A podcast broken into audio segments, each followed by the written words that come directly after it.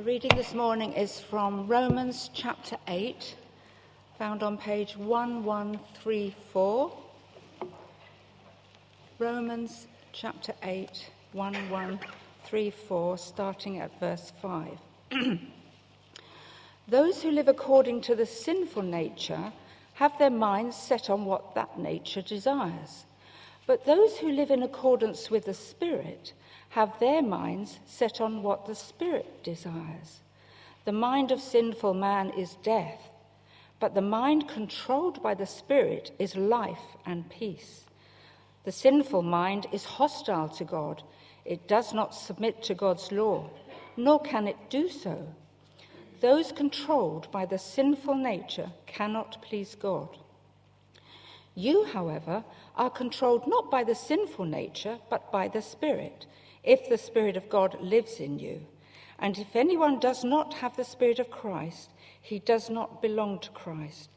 But if Christ is in you, your body is dead because of sin, and yet your spirit is alive because of righteousness. And if the Spirit of Him who raised Jesus from the dead is living in you, he who raised Christ from the dead will also give life to your mortal bodies through His Spirit who lives in you. Therefore, brothers, we have an obligation. But it is not to the sinful nature to live according to it. For if you live according to the sinful nature, you will die. But if by the Spirit you put to death the misdeeds of the body, you will live.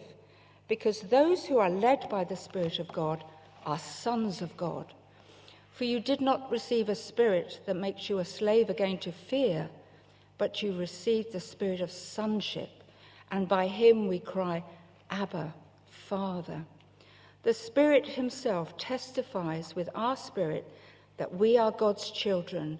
And now, if we are children, then we are heirs, heirs of God, and co heirs with Christ, if indeed we share in His sufferings, in order that we may also share in His glory. This is the word of the Lord.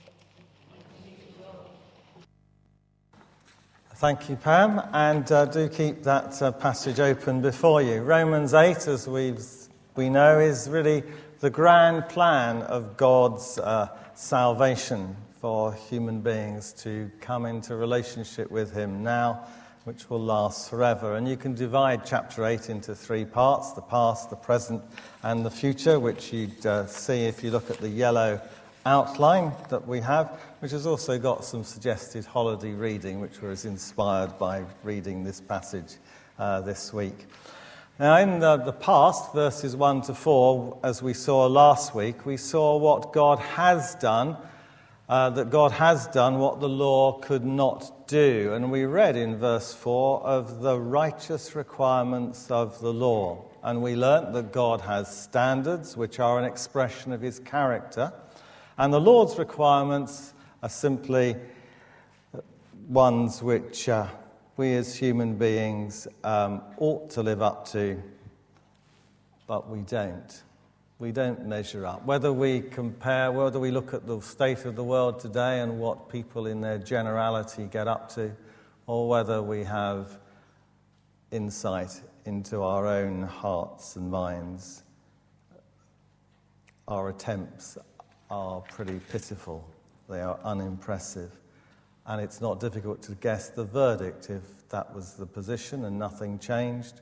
It is a verdict of condemnation. Now, that verdict may be future, but the present, if we realize that, what Paul is saying, is depressing, since the law can offer no way out. It's not a way of salvation at all because we cannot live up to it. It's too high a standard and so we are trapped. We are stuck in a hopeless predicament. We know we're in the wrong with God, but we know there's no way out. There's no way we can be put right. And so, aware of that,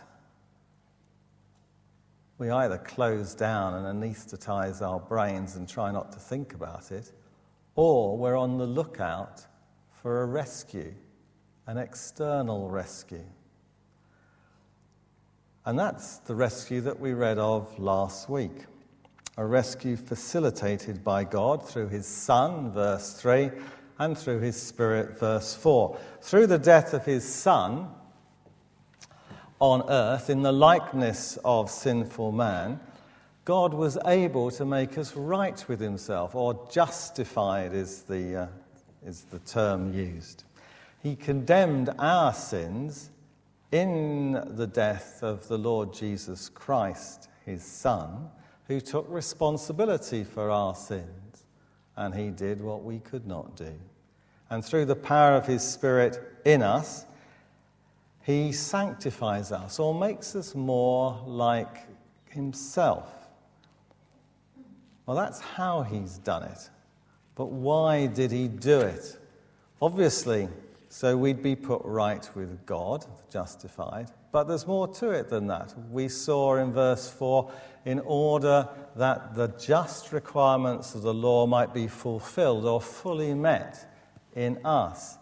We do not live according to the sinful nature, but according to the Spirit. And we learnt three important points that holiness is the purpose of Christ's coming to earth and his death on the cross.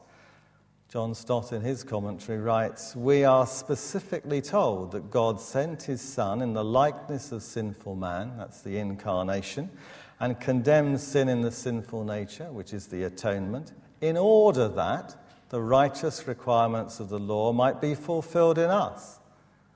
God condemned sin in Christ, he says, so that holiness might appear in us. So, how we live now is very important. The second thing we learnt was holiness consists of righteousness, the just requirements of the law. Now, it's true that simply obeying or trying to obey the law cannot earn our justification. We cannot earn a place in God's good books because basically He requires perfection and we don't come anywhere near. But it should be evidence of our justification by grace. And thirdly, we learnt that holiness is the work of the Holy Spirit. We cannot keep the law because of the weakness of our sinful nature. But if, verse 4, we live, or literally we walk according to the Spirit, we're in with a chance. The Spirit within can enable us to defeat and overcome the sinful nature. Now, of course, we know from experience that we fail, but it is possible to resist sin if we draw upon the resources that God has made available to us. But even though we can do that, we don't do that. So, verses 1 to 4 tell us that we should be holy because Christ Jesus came and died for us that holiness is conformity to God's character and conform, that is by conforming to his law. And holiness is achieved by the power of the Holy Spirit living within us. And so we turn to verses 5 to 17 to find out what it means to live or walk according to the Spirit. But before we do, it is important, it's vital, in fact, to remember verse 1, which is the headline verse for this whole chapter 8. There is no condemnation for those who are in Christ Jesus. Dr. Martyn Lloyd-Jones, who was a celebrated Bible teacher um, in the, the last century, said this of verse 1 Most of our troubles are due to our failure to realize the truth of this verse. Most of our troubles are due to our failure to realize the truth of this verse. A contemporary Bible teacher, Tim Keller, answers the question that he puts What happens if we forget there is now no condemnation for those who are in Christ? And he writes On the one hand, we feel more guilt, unworthiness, and pain than we should. On the other hand, we will have far less motivation to live a holy life. Christians, he says, who don't understand no condemnation only obey out of fear and duty, that is not nearly as powerful a motivation as love and gratitude. If we don't grasp the full wonder, now no condemnation, we will understand each word of this chapter, he says, but completely miss the sense of it. Lloyd Jones sums this up with a very useful illustration. This is what he says The difference between an unbeliever sinning and a Christian sinning is the difference between a man transgressing the laws of the state and a husband of doing or saying something he shouldn't in his relationship with his wife. He's not breaking the law, he's wounding the heart of his wife. That is the difference. It's no longer a legal matter, it is a matter of personal relationship and love. The man does not cease to be the husband legally in this instance. Law does not come into the matter at all, he writes. In a sense, it is now something much worse than legal condemnation. He says, I would rather offend against the law of the land objectively outside of me than hurt someone whom I love. You see, in such a case, you have sinned, of course, but you have sinned against love. So you may and you should feel ashamed, but you should not feel condemnation because to do so is to put yourself back under the law. So we turn from what God has done in the past to what He's up to in the present, today, in us. What living in the way, in the way of holiness means. And we look at verse 5, and it's first of all about a mindset. We read, Those who live according to the sinful nature have their minds set on what that nature deserves. But those who live in accordance with the Spirit have their minds set on what the Spirit desires. Now, mindset is all about preoccupations. What do we spend our time thinking about, fretting about? What is it that uh, engrosses us? What do we invest our time, our energy, our money, even our prayers in? Ask yourself that, and it will reveal your mindset. And your mindset will reveal whether you live according to the sinful nature or according to the Spirit. To set the mind on what the sinful nature desires, he says, is death. Not will be, but is now death. Because that mental orientation leads to sin, and sin leads to separation from God which is defined in the Bible as death spiritual death with Him in this life, eternal death in the next one. But to have a mindset on what the Spirit desires is to have life now, because the mindset leads to holiness and continuing fellowship with God, which is life. And it brings not only life, but peace peace with God peace within ourselves, so we have integration and harmony. That should incentivize us to pursue holiness. By contrast, the mindset of the sinful nature brings death and war within us. Verses 7 and 8, we read, The sinful mind is hostile to God. It does not submit to God's law, nor can it do so. Those controlled by the sinful nature cannot please God. They can't please God because the only way to please Him is, of course, to submit to Him and His law and obey it. Imagine that you're in a civil war. A civil war, let's take the American Civil War, and you are on the Confederate side. You may well do acts of great kindness to your uh, fellows combatants. You may even make sacrifices to protect them. But you would not please the President of the Union of the United States because you're a member of one of the rebel states, that you have not submitted yourself to the authority of the President, Abraham Lincoln. So the mindset driven by the desires of the sinful nature is hostile to God's law and will not submit to it, while the mindset driven by the Spirit concurs with God's law and delights in living it out. So we have two categories of people. We have those who live according to the sinful nature and those who live according to the Holy Spirit with two mindsets or two outcomes those driven by what the sinful nature desires, and those driven by what the Holy Spirit desires, leading to two ways of life in accordance with the sinful nature or in accordance with the Holy Spirit, which results in two spiritual states death or life. If we only have the sinful nature with our mindset on its desires, we will live according to that nature and so die, Paul writes.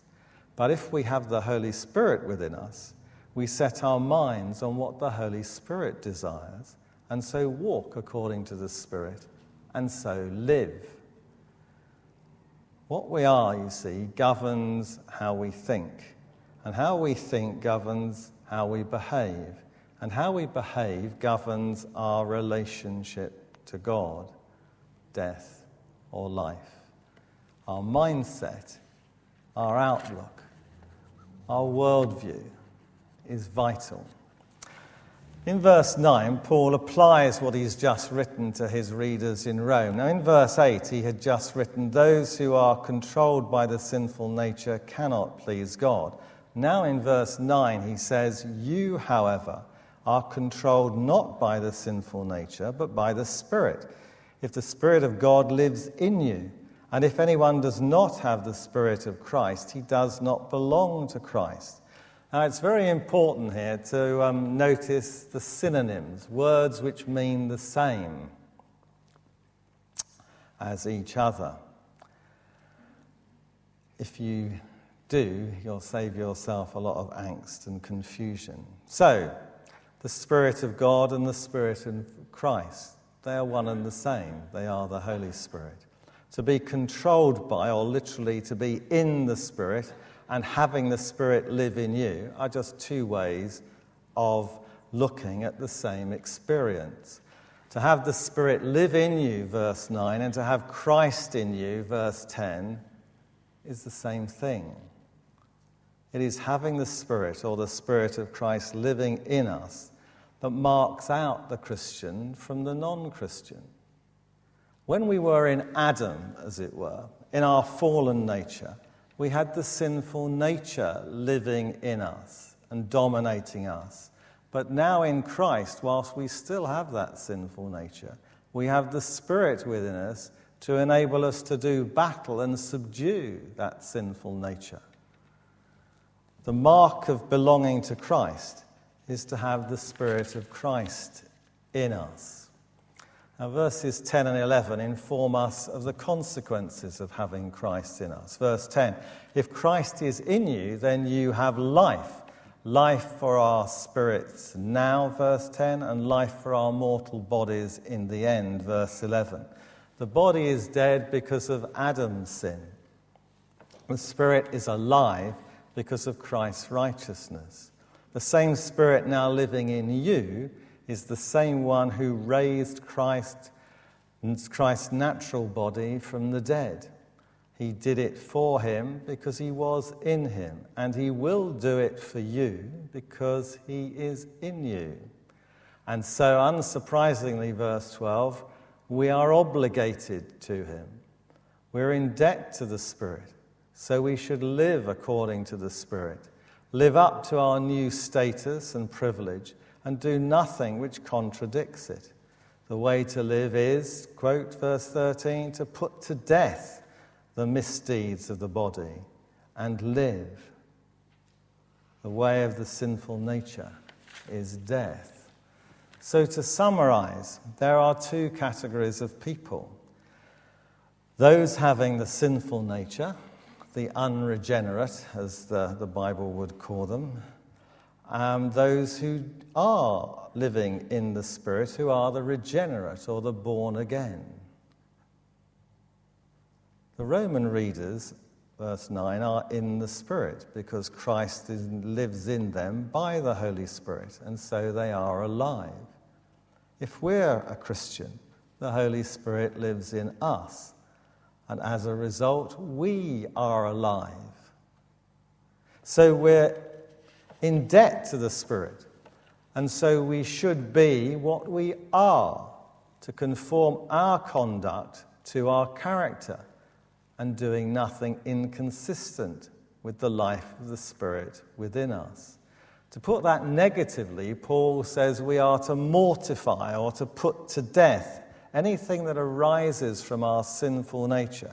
So we have under the Spirit, under Christ, to get a grip of ourselves, to take control, to be very disciplined, to reject any habits or thoughts or practices we know to be wrong. But put more positively, we are to aspire, we are to set our minds on the things of the Spirit and wholeheartedly give ourselves, you know, in body, mind, and soul, to working out God's grand plan of salvation.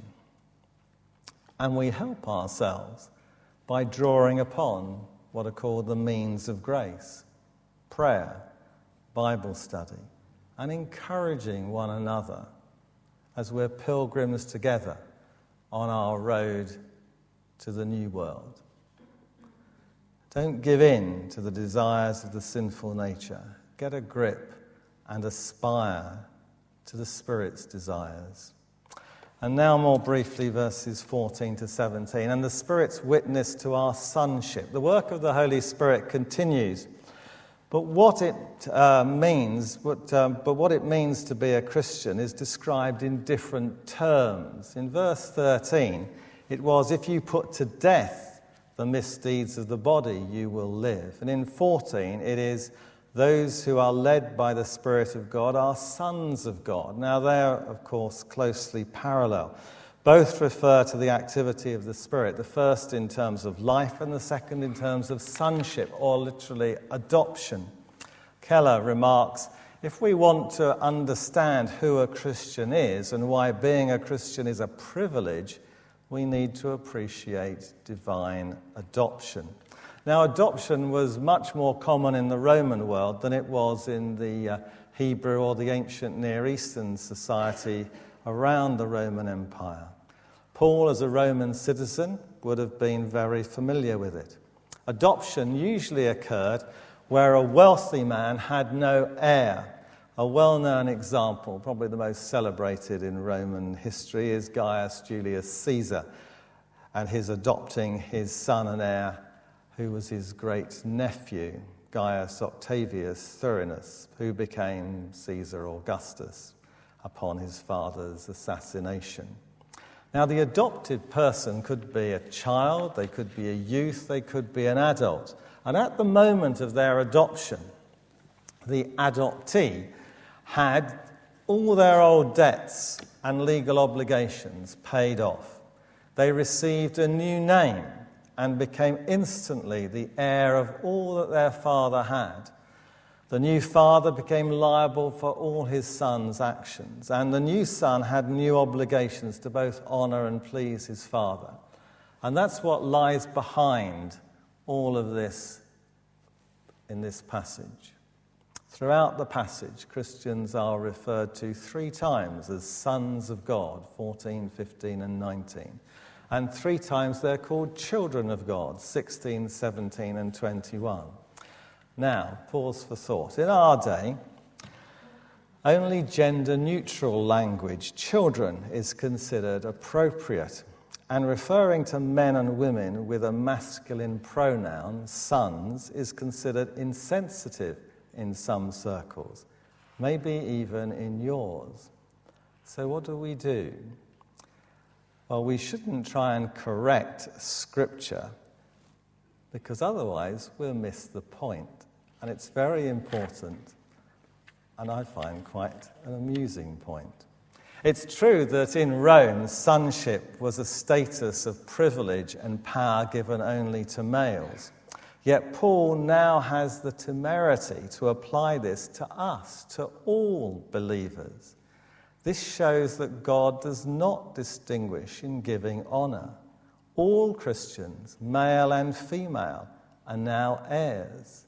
It was subversive, what Paul was saying, to take a masculine only institution and show that in Christ, this institution of empowering through adoption is used of females as well as males without distinction.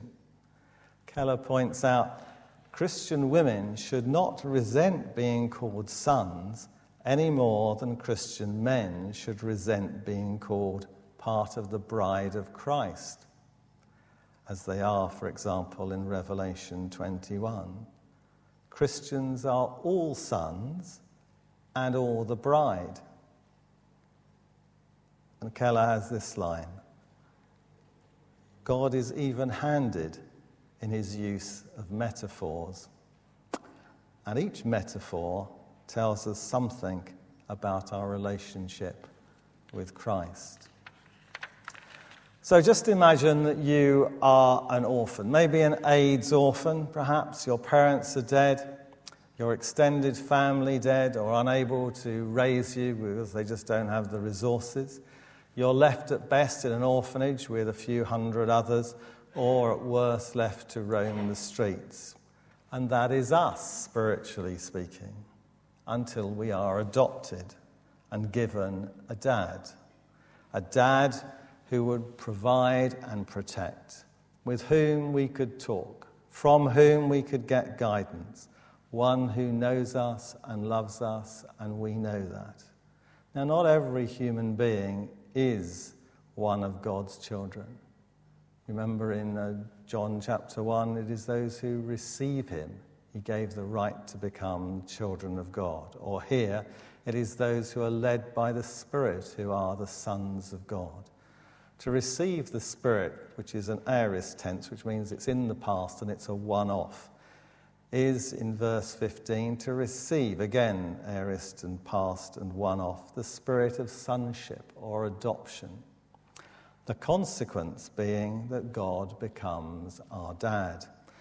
And it's being aware of that relationship that the Holy Spirit is said to bear witness or give testimony to our spirit so that we know, so we have assurance. Now, last week we in part looked at justification, and this week we have flagged up adoption from this passage.